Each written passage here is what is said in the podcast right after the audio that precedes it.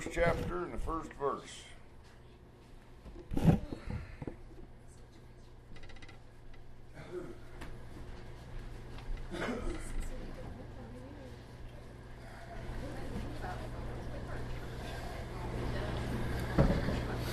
He begins to talk about the local body, the church there at Corinth, being empowered by God. Now, you probably read the letter, and uh, that's hard for you to see that a church with all the wickedness going on in it could be empowered by God and loved by God and cherished by God and secured by God and belonging to God. But that's what we're going to see in the first nine verses. And so here,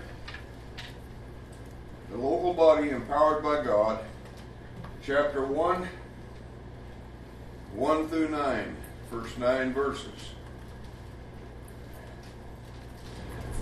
The local body, in spite of, or maybe because of all of its problems, is empowered by God. God loves them, doesn't He? He's empowered people with all this wickedness going on, this immorality amongst them. He's, he's going to try to lead them out of this by Paul's epistle. That's true. But at this state of being, they belong to God. All right? In spite of all these things, they're empowered by God. You and I uh, can't get it done by ourselves. Can't do it. We've tried and we've died. And if you don't believe that, read Romans 1:18 through 3:20. Because Paul shows there the total failure of man. He tries to live up to what's expected of him and he dies. And Paul finishes in Romans 3:23 for all have sinned and come short of the glory of God. So 320 Romans 3:20 says that man can't do anything any good. 321 changes the picture there in Romans because it says but B U T. And that's the most beautiful word in Romans is but because you know there's a change coming. Now, I'm going to turn over there and read that for you. And you can see how important the but is. Romans 3, verse 20 and 21.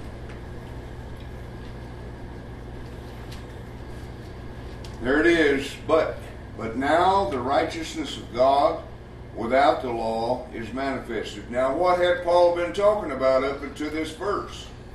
He'd been talking about the failure of man to to measure up to the glory of God, to the excellence of God.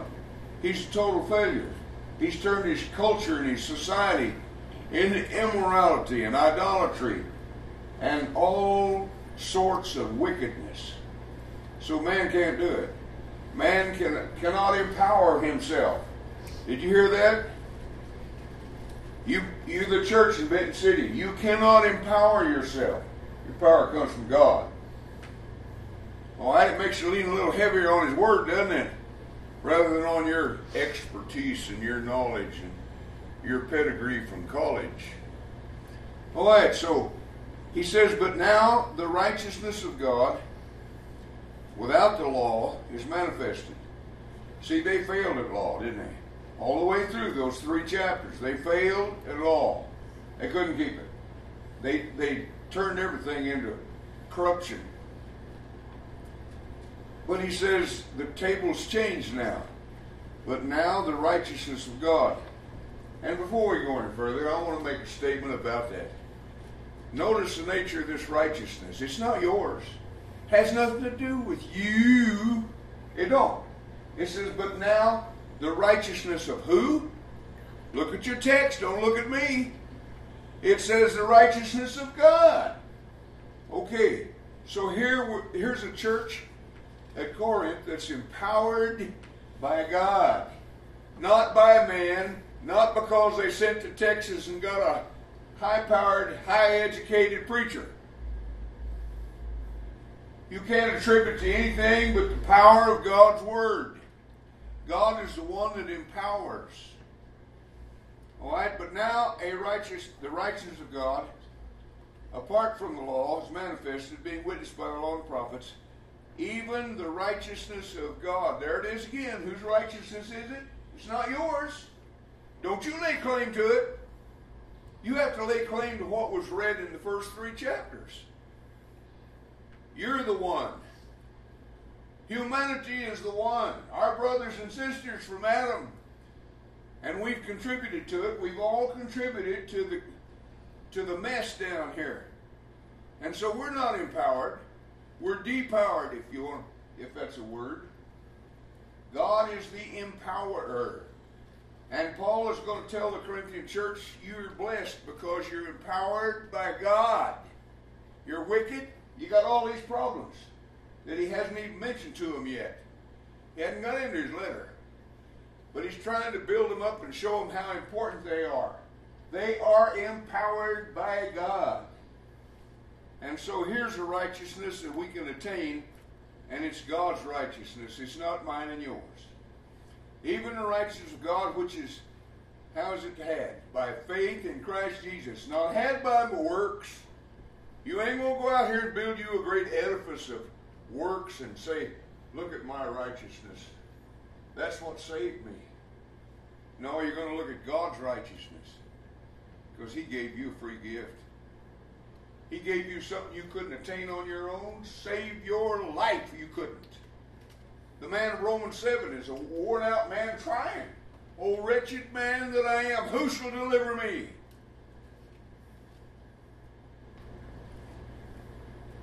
And so it's by faith, this righteousness of God that, that empowers us. It's by faith of Jesus Christ unto all and upon all them that believe, for there is no difference. All right. So you can thank God for the but in Romans because it shows you the other side of the ledger. It shows you man's failure, and then right in the middle of chapter 3, it shows you man's success comes only by the empowerment of God. And so Paul speaks to the local body and he declares in many different ways, he's going to use many words to describe uh, uh, their empowerment by God. And you can list them because they're in the first nine verses. That's before he goes into the problems that they have. All right. So, uh,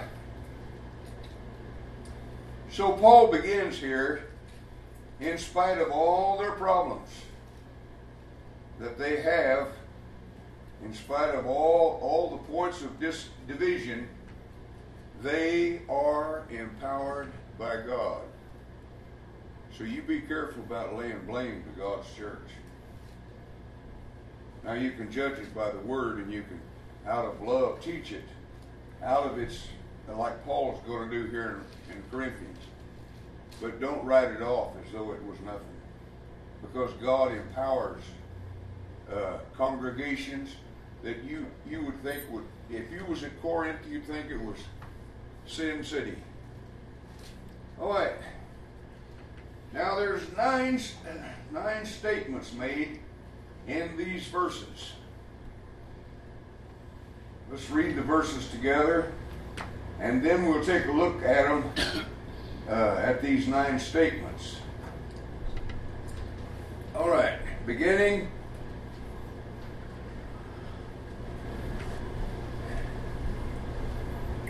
Verse 1 Paul, called to be an apostle of Jesus Christ, through the will of God, and Sosthenes our brother, unto the church of God which is at Corinth, to them that are sanctified in Christ Jesus, called to be saints, with all that in every place call upon the name of Jesus Christ our Lord, both theirs and ours.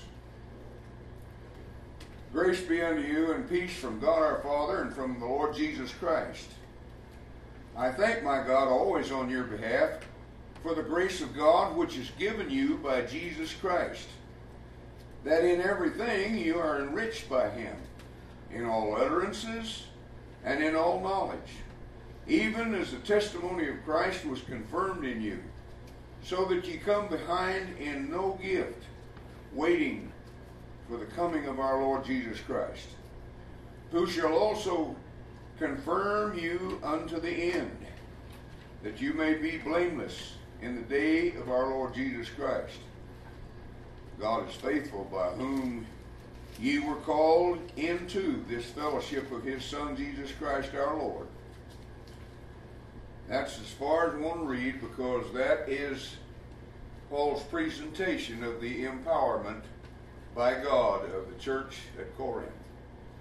Now let's analyze it as we look at some of the fantastic things that's said here and the nature of the words that declare it. But I like that. It just reads real good. You see, if I'd been looking uh, at how I'd been putting up with this and that, uh, and was I really a true Christian, totally all the division and uh, with all the uh, tolerating all the division and the and uh, the living among all this immorality, I would have loved to hear this about me. If I was a member of the church at Corinth and I heard this reading that we just read, the first nine verses, and I had been tolerating all this problems that they had that we're going to read about, it would really encourage me to know this about me that I'm empowered by God. And here's how it is. And I would love to hear this written about the person that I've written off and out. Now, we all decide that somebody ain't living the way they should. We always look at people, boy, he'll never make it. I'm writing him off in my book. I don't think he'll, I'll see him in heaven. We don't have that right.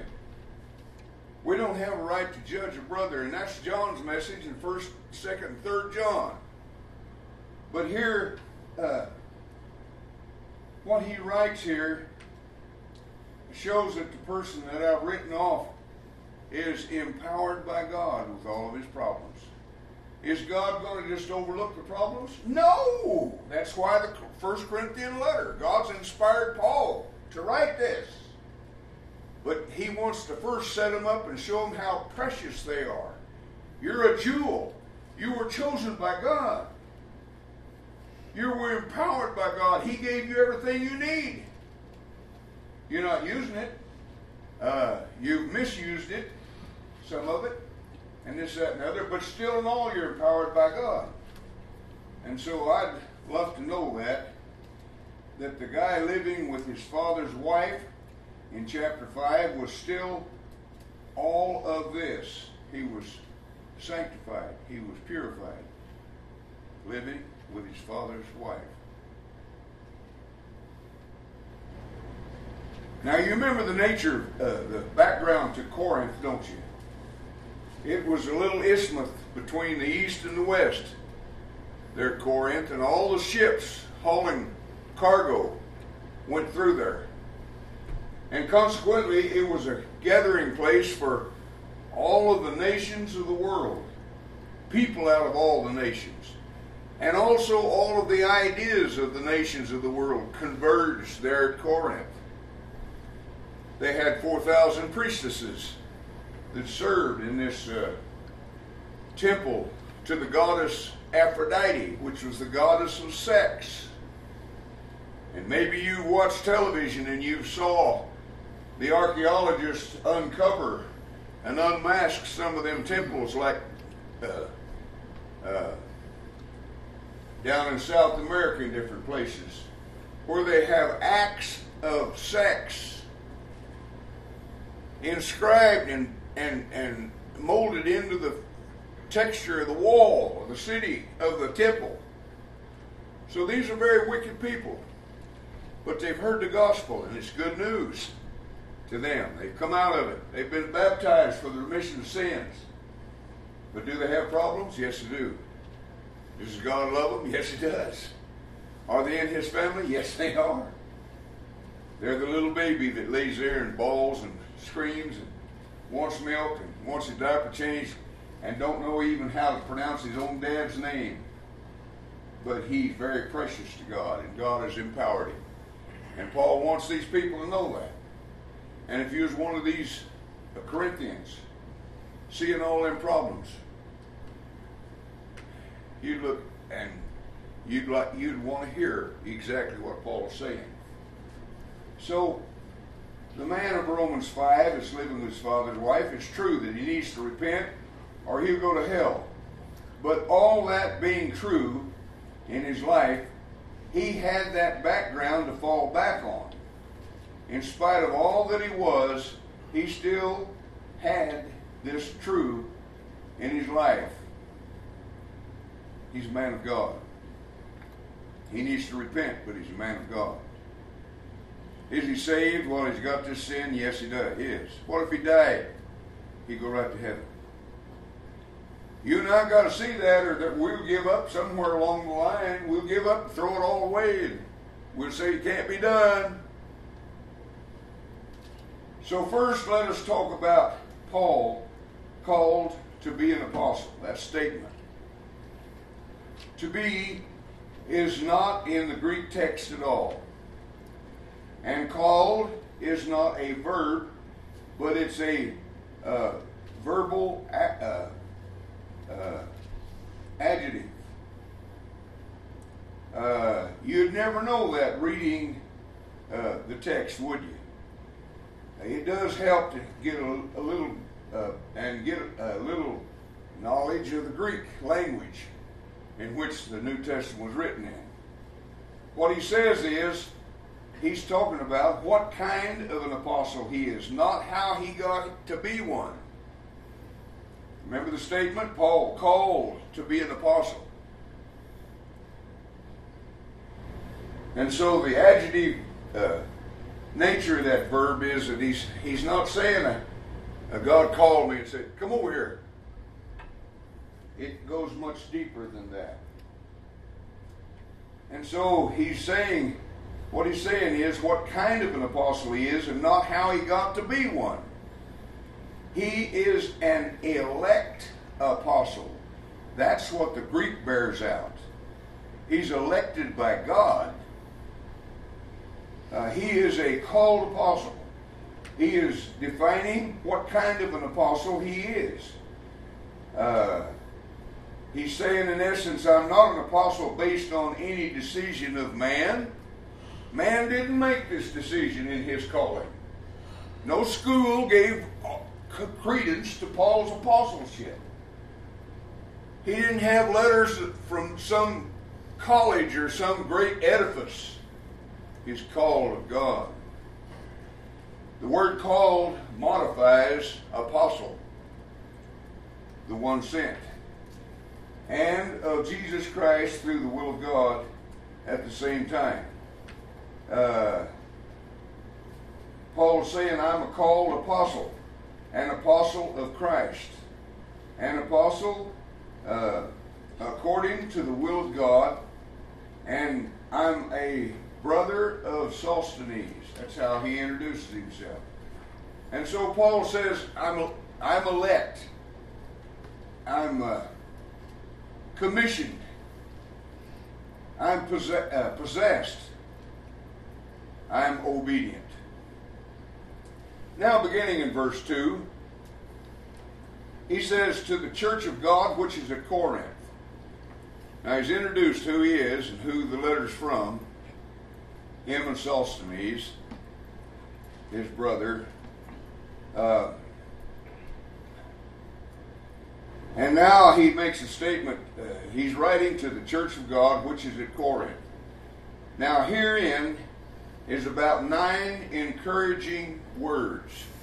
I'll be sure to point them out so you get them, so you can go home and study them. Otherwise, they won't do you a whit good. If you just come up here and listen to me, you might as well go home right now and fold your book. You ain't going to learn nothing. You'll hear words and you go home and that's the end of it. How do we learn things? Repetition. Repetition. You want to fix your transmission, How many times you got to read that about the transmission that you're working on to fix it? Over and over and over again. So it's not strange that you have to take what you hear up here and take it home and make it yours. You can't you can't think for a minute the stupid idea. I just go up there and sit and listen. Yeah, it went in here and it come out there. I don't have a clue. The next day. Okay, so there's nine encouraging words. The, the first one, the church of God. Here it is with 17 things wrong with it, but it's the church of God. You wouldn't have called it that. If you traveled to Corinth back then and seen that and seen those people's lives, you'd say, no. There's no way this could be the church of God. I'm leaving. I'm looking for the perfect church.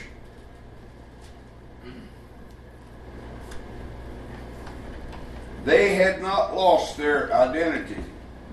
They were, with all of these problems, the church of God. What does the word church mean? This I found was very interesting. In the Greek, it's ekklesionon, or however you pronounce that. It simply means to summon forth, to summon to an assembly.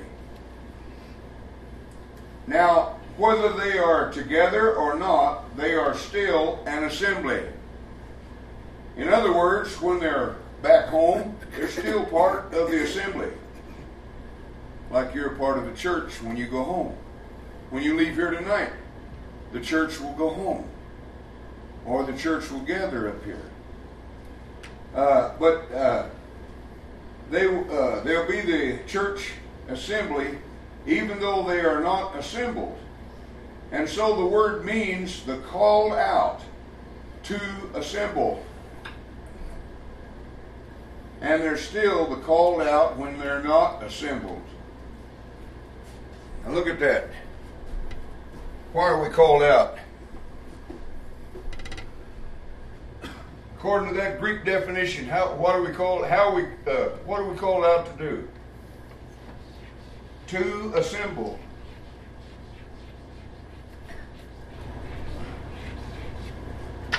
What about these people who decide not to assemble? What about these people who claim to be Christians and never assemble? Well, I ain't going up for the group I don't even like them. Why, I'm going to stay home. Uh, I'm such a precious thing. I'm not going to commit myself to them. Well, uh, the purpose of the calling is to call to an assembly. Did you get that? It's true that you've been called out of this world. You, but you have been called into an assembly with God and His children, into His family. Do you get that? So you don't have this prerogative, well, I'm going to want to or don't or what. No, huh? That ain't the nature of calling. A lot of people believe that they don't need to come to services, that they don't get anything out of it, according to them. They don't need to go to the assembly if they're not being edified. Well, I need edified. What about me? You're going to write me off? Is that what you're going to do? I be I, I need edified. And I show up and I find that my brothers and sisters don't give a whit about me because they're not here. They could care less about me. I have problems. And I look to them for strength, and they look to me for strength in different areas of life. And you're not willing to share with me? You're not willing to accept this calling of God to an assembly? You're to assemble together. It isn't a matter of your choice. And so, I need edifying. Why don't you come? Are you going to be selfish? And come only when you are edified, when you're edified? Oh, we got a great speaker this Sunday morning coming from Texas and or from whoever, wherever. And boy, howdy, there might be something there to be edified, so I'm going to go to that. But I'm not going to go for the rest of them. deadheads. Well, sure, we're all deadheads. And sure, one might have more talents than the other. But we still gather together and we share with one another. It's a sharing. We're the family of God. And so when we look at the language that Paul used to write to the Corinthians, they understood this. You and I may not, but when you look into the Greek, it's pretty clear.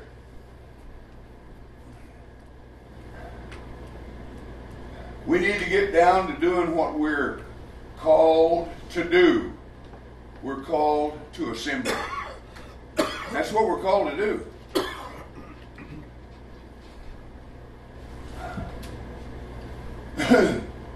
if we never assemble,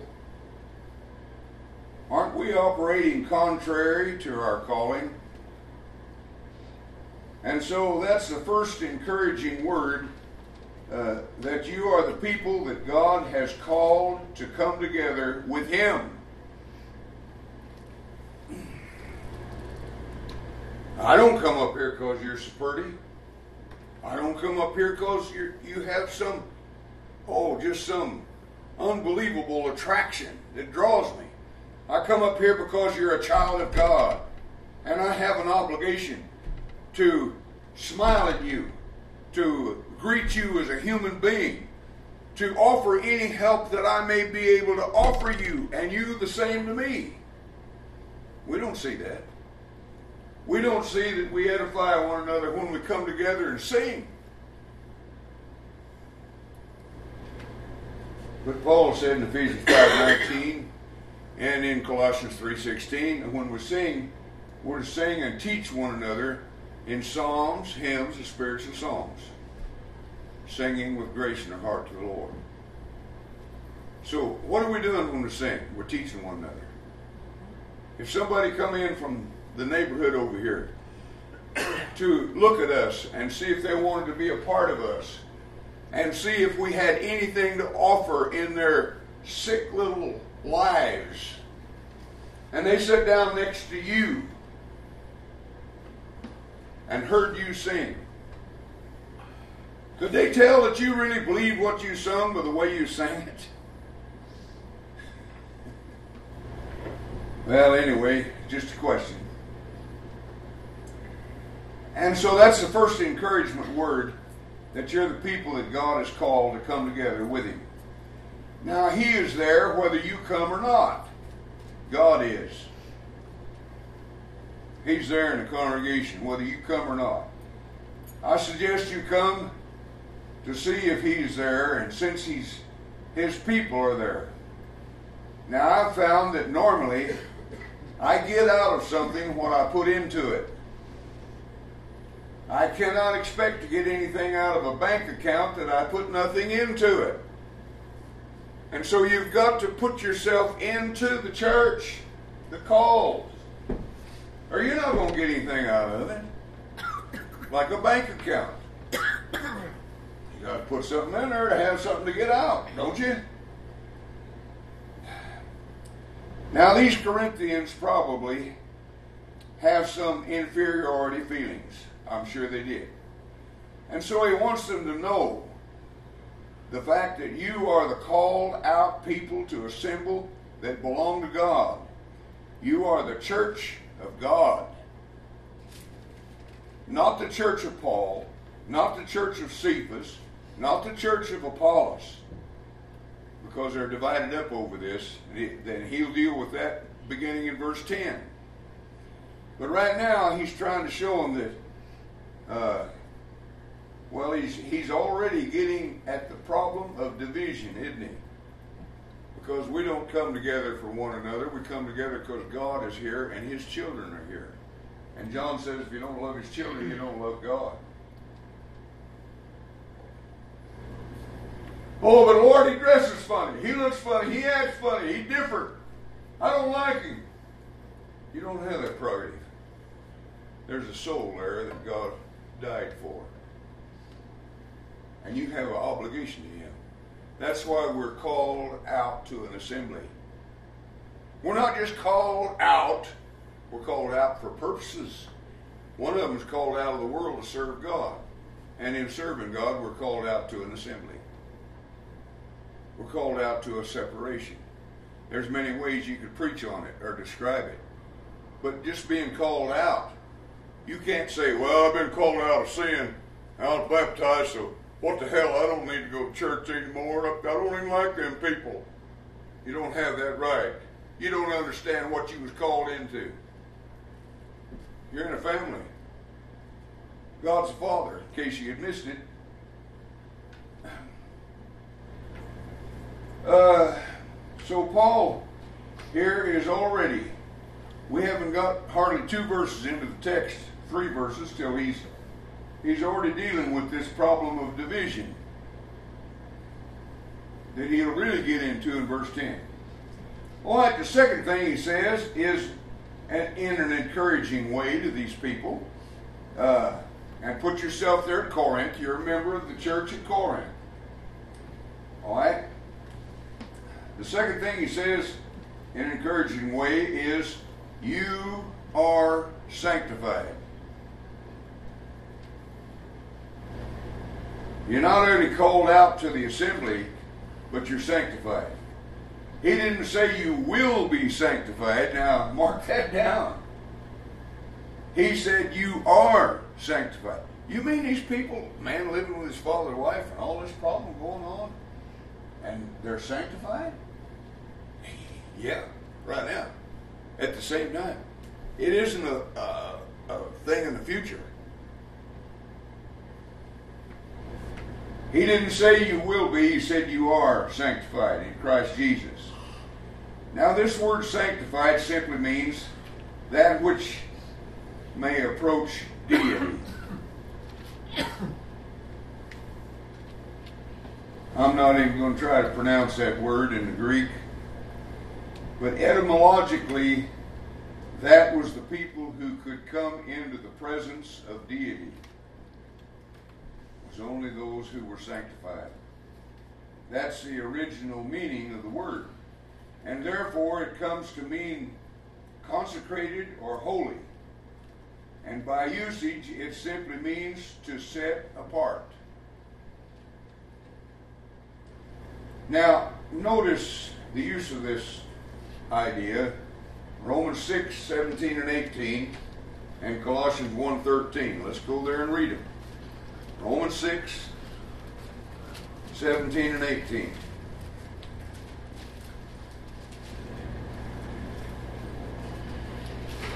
But God be thanked that you were, you notice the past tense there? You were the servants of sin, but ye have obeyed. Now here's the present tense. From the heart, that form of doctrine which was delivered you. Notice that what they obeyed, they didn't obey just whatever they wanted to, they obeyed that form of doctrine. What's that form of doctrine? That's the one that Jude said that you must earnestly contend for the faith. And that's the one Paul talked about in Ephesians 4 4 through 6 of the oneness of religion. One doctrine, one faith. All right? So Paul praises him. He says, God, God be thanked that you were the servants of sin, but that you've obeyed from the heart that form of doctrine which was delivered you, and being then made free from sin. When was they made free from sin? when they obeyed that form of doctrine. Somebody says, Well, are you going to do believe. There's a little bit more to it than that, isn't there? So when they had obeyed that form of doctrine was delivered unto them, being then made free from sin, again, when was they made free from sin? When they obeyed that form of doctrine that was taught by the apostles, because they were chosen by the Lord, because they were empowered by the Lord. And their empowerment uh, distills in the church because of their word. Being then made free from sin, you became servants of righteousness. And so there's the use of that word sanctify. Now, look at Colossians 1.13.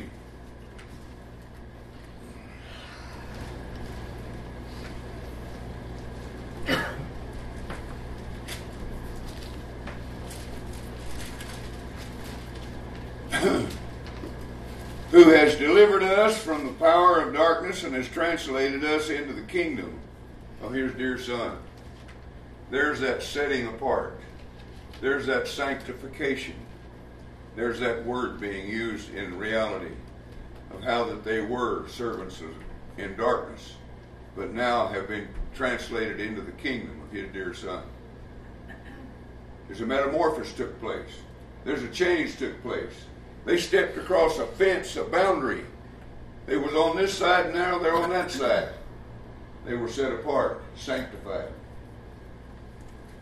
All right, let's go back to the Corinthian letter.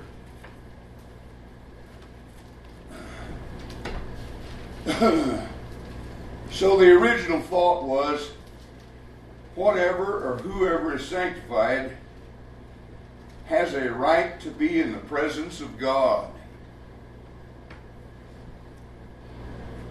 Now that's encouraging when you got 17 things wrong with you, like they did. It's encouraging to know that you're sanctified. With 17 problems, and I'm hearing this letter from Paul that's actually from the pen of God. God, this is God breathed. And I'm hearing God tell uh, me that I'm along with everybody else, the man living with his father's wife, and all of the other problems that people have in that congregation. And we're together, we're sanctified. I need to hear that. Before my butt gets chewed on, and it's going to get chewed on for 16 chapters in 1 Corinthians, I'll guarantee you. God's going to, uh, what's Hebrews uh, 12 say? Whom the Lord loves, he does what? He chastens and scourges every son that he receives. They're fixing to get the chastening and the scourging of their life. But what have they got to know before they get their butt chewed? They got to know who they are. God's telling them here listen, you're the church of God. You're my church. You're my calling. And I've called you into an assembly together of saints uh, and you're the called whether you're uh, at the church building, if you want to put it in that term, or at home. You're still the call of God to assemble. Uh, so it would be encouraging uh, knowing these 17 things wrong with you and the fact that you're sanctified. But you still have a right to be in the presence of God even though you got these 17 problems. You have a right to be in the presence of God. Tolerating the fellow living with his father's wife, mixed up with their marriages, still committing a little bit of fornication, going to law with one another, mixed upon uh, uh, mis, uh, mixed up upon the resurrection, not eating the supper properly, and bragging about what gifts they've got, they still have a right to be in, in the presence of God. And that's what Paul's telling them. That's what you need to see in that. Paul said they were sanctified. Yeah, but Paul, my goodness, you're smarter than that. They got 17 problems. They're still sanctified. They're set apart unto God. So be careful about judging a brother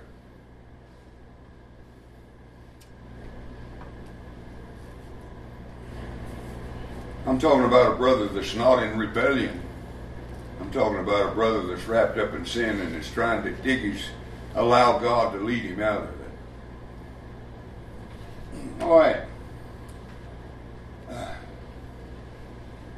But even with all them 17 things wrong, they understand now that they have, from this letter, that they have, they're sanctified before God. They can stand in the presence of God. That's what the word means. Tolerating the fellow living with his father's wife and the mixed marriages and all the other things that was there. All right, they still have a right to be in the presence of God. Now, that's not our view normally in religion. Now, does that ex- uh, excuse any of the things that I just mentioned that they had wrong with them? No, it don't. It don't excuse a one of them. But this God still thinks that that these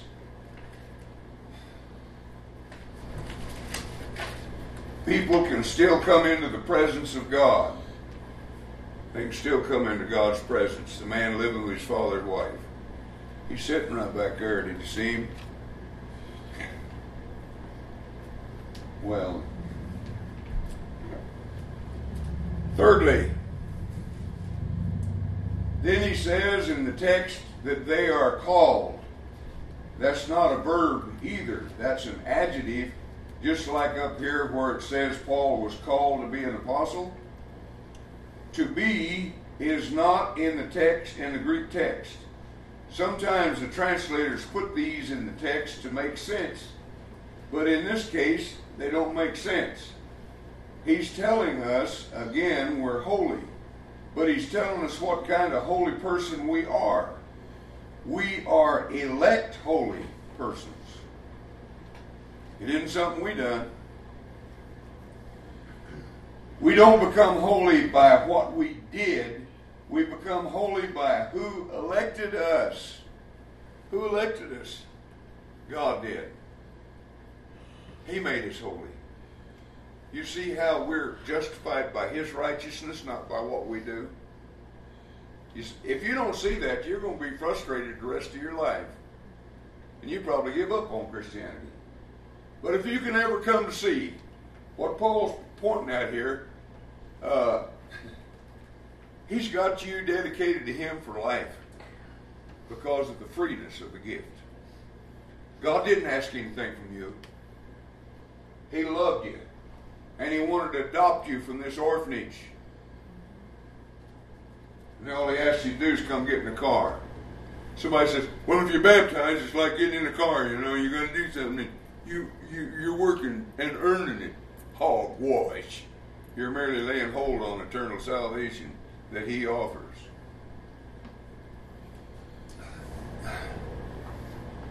Uh, and so we don't uh, become holy by what we did. We become holy by who elected us. God did. He elected us to this holiness by, uh, by what happened to us. You see, if you say called to be holy, you're going to make the holiness yours and maybe even the calling yours. Yeah, look at me. I, I called myself. Uh, I'm the elect. And uh, I'm sanctified. And I did all this on my own. That's self righteousness. But if you are called holy and you are uh, dedicated, elected a holy one, that puts credit on the elective one. All right, so if you're holy and elected, that puts the calling and everything on who? On the elective one, the one that elected you, which is God. And so we've already seen in several instances it's God's righteousness, not yours.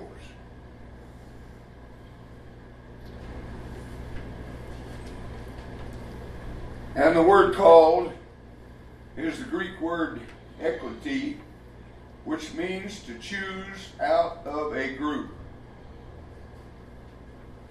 Do you feel that important? Do you feel that God has chosen you out of a group? The group, the world. He's chosen you. Well, there's qualities that caused him to, to choose you. He wants to choose everybody. But the only ones he can choose is those that are humble. 1 Peter 5, verse 6 Humble yourself under the mighty hand of God, and he will exalt you in due time. but here Paul tells the Corinthians uh, in this word called that they are chosen out of a group. Man, that'd be something to live in New York City with all the crime and incest and all that goes on because it's a, a city where all the philosophies of the world converge. Because the people of the world converge there. They pass through there all the time. They don't pass through Benton City, but they do there.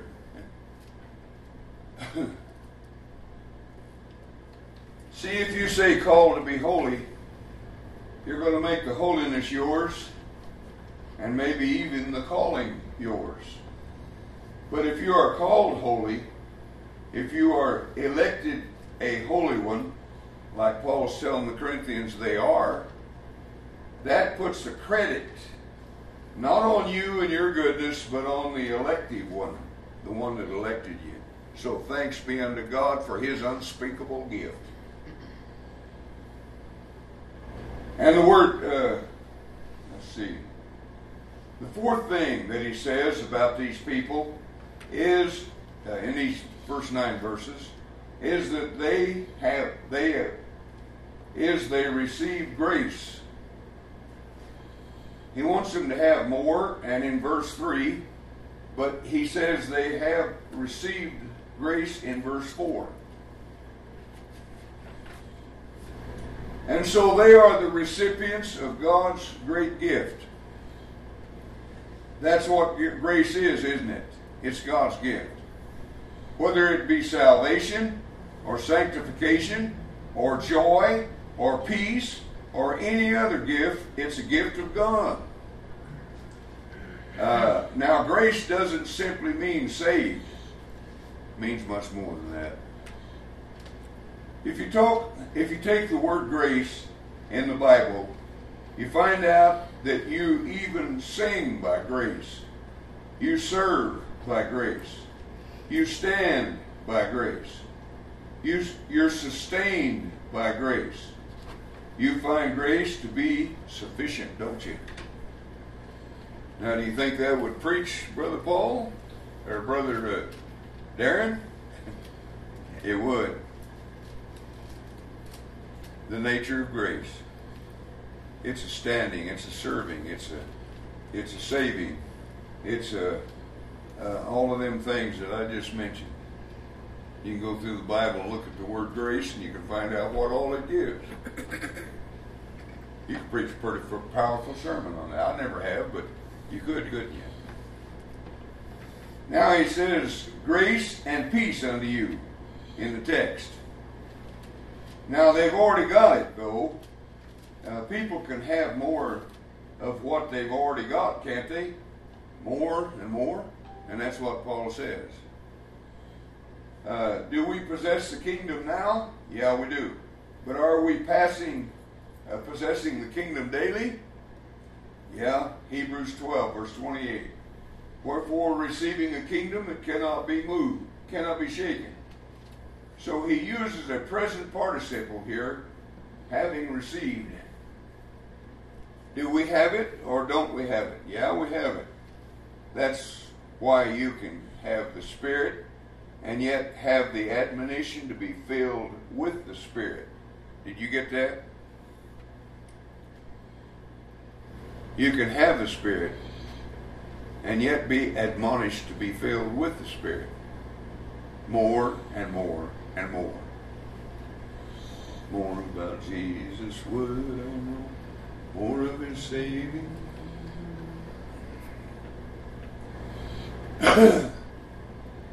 so the idea of grace here is that we receive all of God's bestowals upon us. Everything God has, we get. That's the idea. We're empowered by God. Corinth was empowered by God with 17 serious problems with. And so that's a comforting word, that word grace. Because it says all that God has, I get. And so I sing by grace. I serve by grace. I'm saved by grace. On and on. He says in verse 3 grace and peace to you. And there's a wish. In verse 4, he says, But I thank God for his grace giving, uh, given you in Christ Jesus. Uh, they've been given grace, but he wants them to have more and more, you see. So God resists the proud, Scripture says, but he gives more grace to the humble. And that's James 4 and verse 6. He giveth more grace. In the Greek it reads, an even greater grace. And so more grace is even an even greater grace than you've received. But they, Paul lets them know that they're recipients of all that God has. He's a father, and he's opened his household to them. He's opened his cabinets to them. He's opened his closets to them. How else could we describe it? He's opened his everything to them. Now, if you heard these first nine verses, wouldn't you be prepared to take on a little criticism? And seeing how much God loved you, wouldn't you be uh, uh, able and ready to take the, the uh, Uh, chastisement? And that's what Hebrews 12 said. Whom the Lord loves, he chastens and scourges every son that he receives. And you can see how God loved the Corinthians. But he wanted them to see how precious they was before he whooped them, spanked them, and brought them to repentance. And so there's a greater grace to get than the one you've got. Now, wouldn't that be a comforting word to a, a browbeaten church called Corinth? It sure would. They're beating.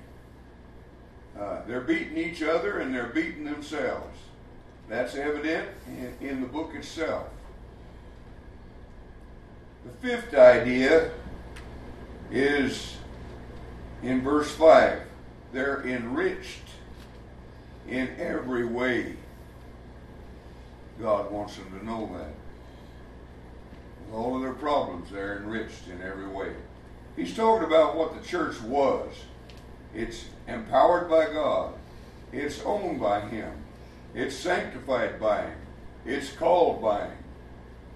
Uh, grace given to it by Him. It's enriched in every way.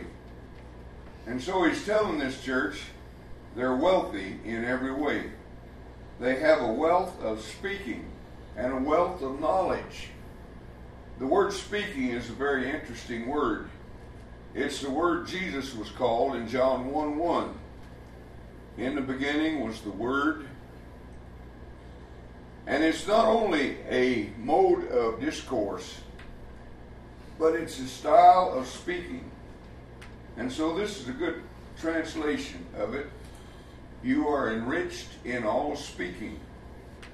And so all the speaking you've got to do, you've got the riches of God given to you to do it. You believe Benton City's got that? Corinth had it. Benton City's got it too. I hope you're making a parallel here between Corinth and Benton City. We're not near as ugly as they, as we'll see them be. But we have the same things they have. And so uh, you've been given the riches of God given to you. The church, uh, that's uh, the fact that the church does. Uh, I don't think you could write that any one man, but you can write that at, to a congregation that the congregation at Corinth lacked no ability to speak. Do we lack any ability to speak? No. Why don't we speak? We have no gratitude to God. Well, He hadn't hired me, you know. We don't see. And I'm working on my salvation. I'm going to be perfect one day. We don't see the gratitude there. We don't see the need. They lack no need, is what Paul's telling them. They lack no message to speak. Uh, they did not need to uh, no additional speaking. They had all the speaking that they needed. Not only that, they were, in verse 5, enriched in knowledge. Now that's a Greek word, kenosis, which normally means knowledge of a special kind. And so they not only had the ability to speak, but they had all the word that they needed. They not only had all the speaking they needed, they had all the revelation they needed. This church needs to be reminded of what it knows, but it knows all it needs to know. One of us true about Benton City. I don't know about you, but I'm not doing all that I know. Are you? Can you say that? I know a whole lot more than I'm doing. I'm not living up to what I know. And that's the problem here at Corinth. They don't need more knowledge or revelation. Now, why can, uh, can I say that? When you go to 1 Corinthians 13, they're not going to need what he says here. They're, they've already got it. And that is more knowledge, more word. That's what they want, but they don't need it. And so they've got all the word that they need and all the word to speak it. They know all about God. They need to know. Their problem is there's no love, and they don't like one another. If there's anything that'll divide a church, it's no love. You don't like one another. And you begin to hedge off from one another and build fences with words and statements and phrases and insinuations and inferences and all sorts of ways you begin to separate and divide.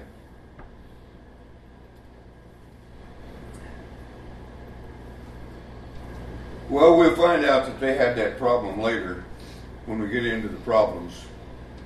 Uh, and so, verse 7, he says, Therefore, you do not lack in any spiritual gift. So, because you've got all you need to speak and all you need to know, uh, as your earthly wait for our Lord Jesus Christ to be revealed. And so, as we earnestly wait for the revelation of the Lord Jesus Christ, we have all we need. We're not ill equipped. Now, all of this would be encouraging, but I know I need something uh, because I've got this terrible feeling that I'm not totally what I ought to be with God. And so, what is it I need? Hang on, and He'll tell us. First of all, He encourages them with what they've got before He tells them what they need. Isn't that what you do? Don't you take a boy in the bedroom when you got to chastise him? One of your children? You tell him what he's got before you tell him what he needs before you can bring him to repentance and change in his life, he's got to see who he is, how valuable he is, how precious he is, how he's blessed. And that's just exactly what Paul's doing, or what God's doing through Paul. All right, the sixth thing, we said there was nine things here of encouragement to this church. Here's the sixth one. The sixth thing he says about them uh, starting back up in verse 6, is that they are uh, confirmation of the testimony. Confirmation of the testimony. Miracles confirm the testimony, and so does the church. The church is a confirmation of Paul's testimony. He says, My testimony about Jesus was confirmed in you. In other words, you are the confirmation of my testimony. In 2 Corinthians 3 and verse 1, Paul calls them his epistle that's known and read of all men. And so Paul is saying, You are my open letter. What I say about Jesus, you are a confirmation of it. I say Jesus is able to take, uh, uh, is able to, uh, Jesus is able to take uh, nothings and make them somethings. That's his power. I say Jesus is able to take weakness and make them strong. I say Jesus is able to take uh, legalists and make them loving grace believers. And the Corinthians proved all of that because Paul brought them to Jesus and he did it. And so they are a confirmation of what Paul testifies about Jesus. Do you have men and women out here as confirmation of what you've said about Jesus? The seventh thing, we're about there. We got two more to go. The seventh thing he says about these people is that they're going to be kept strong. Well, I need to know that. They're not only are they strong, but kept strong. Now, the interesting thing about this is that is that uh, the phrase in verse eight, "He will keep you uh, strong," or confirm you, confirm you, is the same as the phrase that they are a confirmation of the testimony. It's the same word. It means to render constant and unwavering. Uh, that's the word uh, confirm. It doesn't mean to stamp approval on. It means that you make the testimony about Jesus permanent.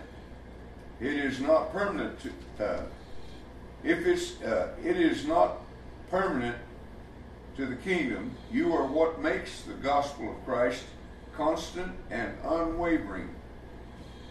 Now that's remarkable about this church that has so much wrong with it. This church at Corinth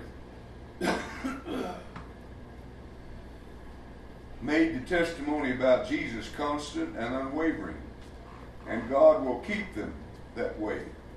And so it's encouraging to know that I give the gospel stability.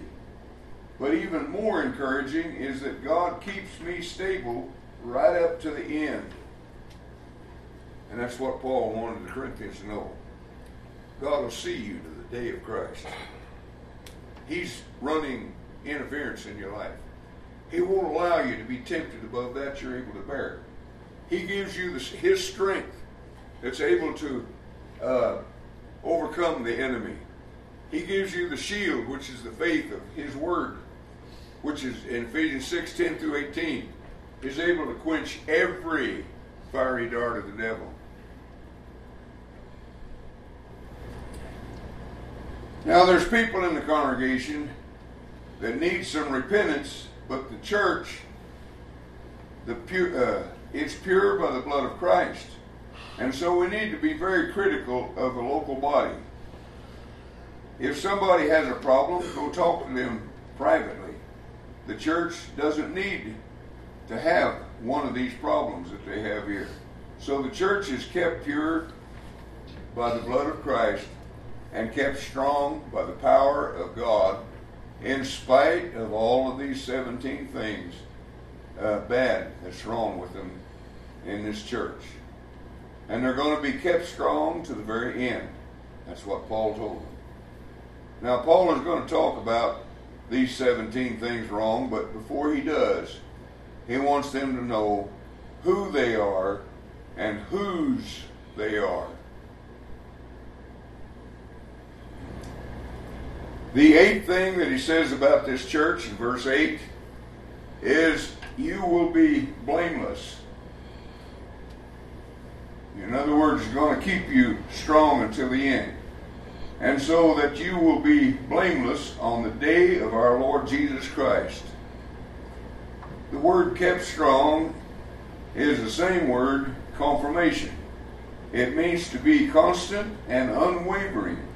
And so we make the gospel constant and unwavering, and God keeps us constant and unwavering right to the end. Now, that doesn't mean uh, sinless, it just means we're hanging in there. We keep we keep in there. We know we got problems. And we take them to God. And He teaches us to overcome them and helps us along the way. gives us grace along the way. So the rock beneath me will not crumble. I may shake sometimes a little bit, but the rock under me will not crumble. I'm standing on an undestructible rock. I've built my house on a rock, not on the shifting sands of life. And on that rock, I may become unstable sometimes, but I'm still standing on that rock. And here was a church that had 17 unstable things about it, but standing on the rock. And so I'm standing on an unwavering rock so that I'm unwavering. That gives me the motivation to, to life. It gives me the, uh, the incentive to go forward, to press on, to move on. You want to know why the world commits suicide? There it is, right there. They have no incentive. They have no motive that lasts, that presses them on. The Corinthians needed a base to be able to handle one thing that they're that uh, the the one thing that are the things that are wrong. So Paul here gives them the basis to handle anything he's going to say, because he gives them biblical uh, image. I want that better than self-image. He gives them him image. Self-image will let you know but him image doesn't. He is my righteousness, and he tells, he's telling me what I am. I don't care what's wrong with me. Here's what I am. That's what Paul's telling the church there in the first nine verses. Therefore, I'll correct what's wrong with me, won't I? And so Paul is uh, laying uh, the proper understanding in four chapters to take care of the rest of the book, which is going to get meaner than a snake as he talks about these problems. Number eight is is uh, blameless, irreproachable. Who can lay anything against God's elect? It's God that justifies. Romans eight thirty three. You need to understand that that your sins doesn't separate you from God if your progress is in the light. I'll read that again, but it comes from 1 John 1 7. If we walk in the light as He's in light, we have fellowship one with another. You with God. And the blood of His Son keeps you clean. And so your sins doesn't separate you from God if your progress is in the light. If you're making progress. So you're living with your father's wife. You're making progress in the light, aren't you? You want to walk in the light. And soon as Paul shows this fellow, he's going to repent. Second Corinthians shows that. Anyway. Now, if your progress is in darkness, all your righteousness makes you no better. That's the two sidedness of the coin, isn't it?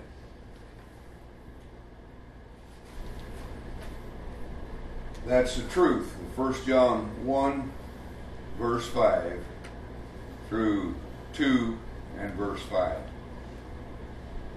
Now, the ninth word, he says, God called me into the fellowship with his Son, Jesus Christ our Lord. Now, the word is fellowship with Christ, not with you. Now I'm with you, but I'm not in this verse. You've been called into fellowship not with one another. You don't come to the assembly to have fellowship with one another. Now you do, because you're both in Christ. But why do you come to the assembly? Yeah, your fellowship is with this this fellow up here. All right, the fellowship here is not horizontal, it's vertical. It's like 1 John 1, verse 6 through 9, that we've discussed many times. Fellowship means participation, and participate with Jesus. I participate with Jesus. Uh, it's a good word if you take it outside the Lord's uh, Supper context. Is communion, with, which means joint union, co union. We are commonly united. Now, the beautiful thing is, if I've got fellowship with Jesus and you have fellowship with Jesus, then naturally we have fellowship horizontally with one another. But where did the fellowship begin? Between you and God. He's the one that called you. He's the one that sanctified you and justified you. He's the one that gave you the grace. He's the one that gave you your righteousness. His right, excuse me, I should say his righteousness. But the horizontal fellowship is only possible because it's first vertical. And so here is nine thoughts presented here that they belong to God. They are the church of God.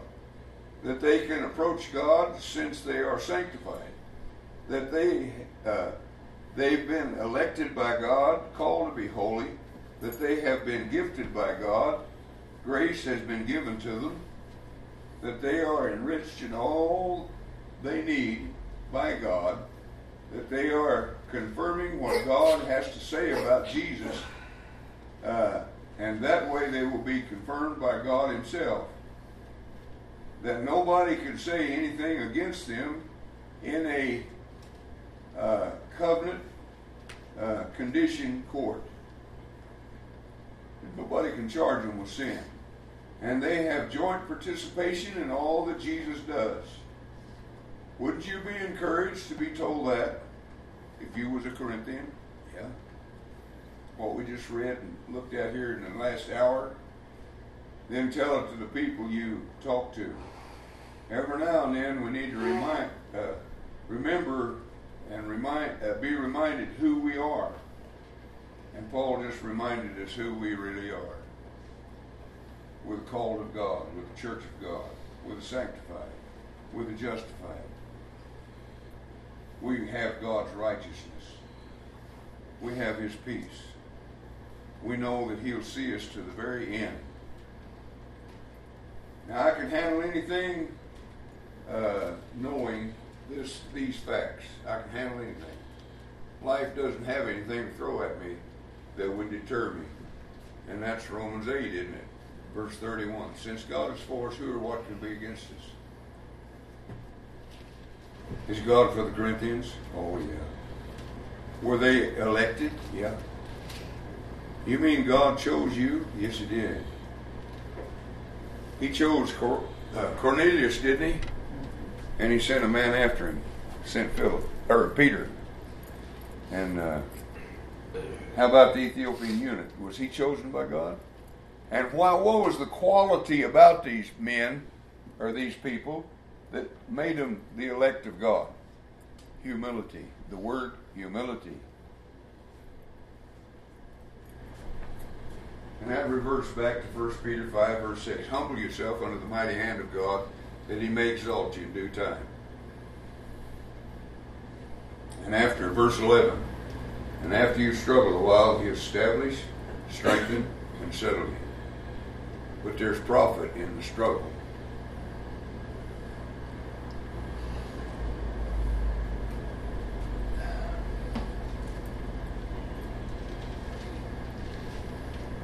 All right, so next week we'll go in to the second point that Paul makes is that the local body is imperiled by division.